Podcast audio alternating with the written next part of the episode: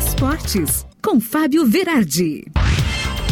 Chegando com o teu esportes desta quinta-feira e o Grêmio está confirmando a rescisão contratual de Rafinha, Bruno Cortes e Diego Souza. Os cortes de despesa começaram na nova realidade tricolor para 2022, disputando a Série B. O Grêmio também anunciou outras mudanças de elenco. Aos pouquitos a gente vai vendo o que, que vai ser essa reformulação geral, né? Porque o dinheiro manda totalmente agora na nova realidade tricolor. E o São Paulo Futebol Clube continua xeretando aqui as terras do Sul. Olhou o Cuesta no Inter, deu uma olhada no Sorriso no Juventude e agora lançou um papo ontem sobre Douglas Costa. Estaria interessado na contratação no meia do Grêmio com salário de 1 milhão e 500 mil reais mensais. Não para, né? Agora o movimento da bola, o mercado do futebol futebol vai. E os times gaúchos estão um pouquinho quietinhos, na minha opinião. O Inter anunciou sim a demissão então do técnico Diego Aguirre, não comanda mais a Casa Mata Colorada e está ali já na especulação do Alexander Medina, que está treinando o Tajeres de Córdoba. Um monte de coisa acontecendo, mas os reforços que a gente quer ver, aqueles nomes interessantes para 2022, Grêmio e Inter ainda parece que estão atrás dos outros clubes brasileiros.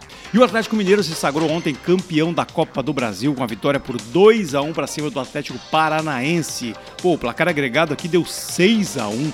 O Galo tinha ganho de 4 a 0 o primeiro jogo em Minas, era praticamente impossível para o Furacão virar e aí, então, méritos para o grande time de Cuca em 2021, que ganhou o título brasileiro e o título da Copa do Brasil. Só não levou a Libertadores porque o Palmeiras ficou com essa. Então, comemorações merecidas ao grande destaque do futebol brasileiro nesse ano. E hoje estão rolando as comemorações dos 15 anos do título mundial do Inter para cima do Barcelona de Ronaldinho Gaúcho. Te liga aí nas redes coloradas, de noite vai ter um monte de evento interessante. Se tu quiser participar, com certeza é o dia que não acabou. As comemorações sim têm que ser feitas porque os méritos e as glórias do passado fazem os grandes times do presente e do futuro. E a Mercedes encerrou seus protestos parabenizando o Verstappen pelo título mundial. Tudo começou ainda na pista no domingo, quando Hamilton teria falado ao rádio, né, que o safety car na última volta teria sido uma manipulação.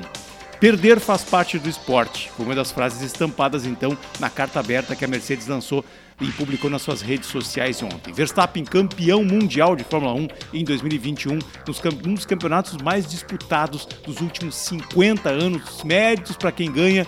E é sempre lindo como se ganha na pista, no campo, na quadra, né? Nada de tapetão.